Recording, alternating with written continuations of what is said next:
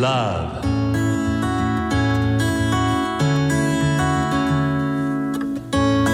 サウナをこよなく愛する私豊沢ひとみが素晴らしきサウナの世界をご紹介するコーナーラブサウナ。このコーナーではサウナの魅力、豆知識、そして各地のさまざまなサウナとその周辺のカルチャーまでゆるりとお届けします。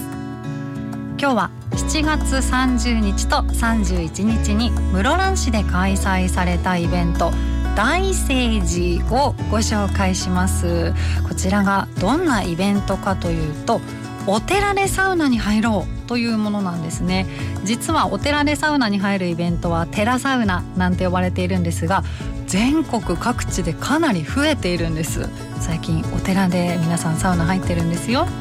で、今回イベントが開催されたのは室蘭市です。室蘭市元和西にある大安寺というお寺があります。この大安寺で整うということで、整うは整理整頓の整ですから大聖寺というイベント名になったそうなんですね。で、会場に行くとテントサウナが並んでるんですけれども、大きめのテントサウナ1つ、その横に4つ並んでドーンと存在感がすごかったんです。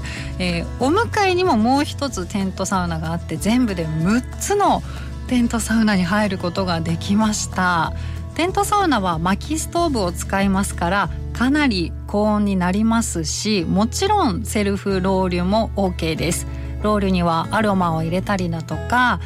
自分のねペースでロウリュすることもできるので、お客さんたち本当に楽しそうに皆さんテントサウナ入ってらっしゃいました。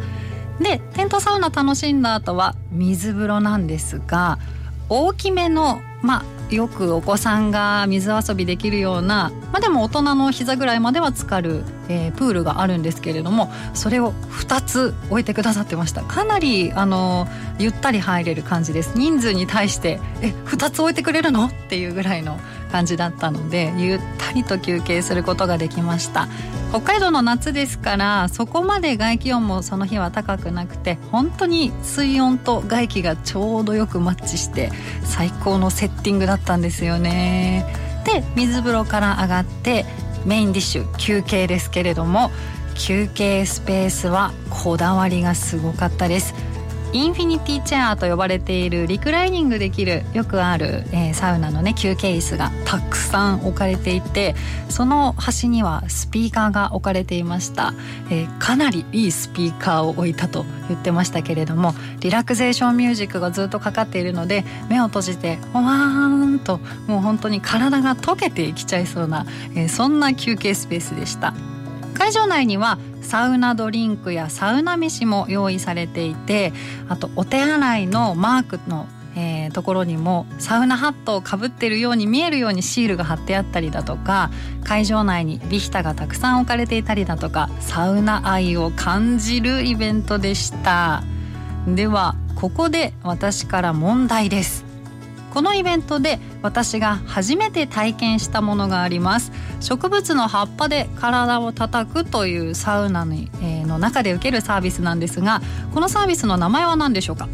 1番サウニング、2番ビヒタリアン、3番ウィスキング。さあどれでしょうか。正解は3番のウィスキングです。植物の葉っぱまとめたものをウィスクっていうんですね。その中でも白樺のものはビヒタって言ったりするんですが、その葉っぱ束ねたもので体をパタパタと叩いて血行を促進されたりですとか、葉っぱの精油でリラックス効果があったり、様々な効果があるんですね。本当に気持ちよかったです。まだ道内ではなかなか体験できるところ少ないので、イベントでもしウィスキングが受けられることがあったら、ぜひ皆さんも受けてみてください。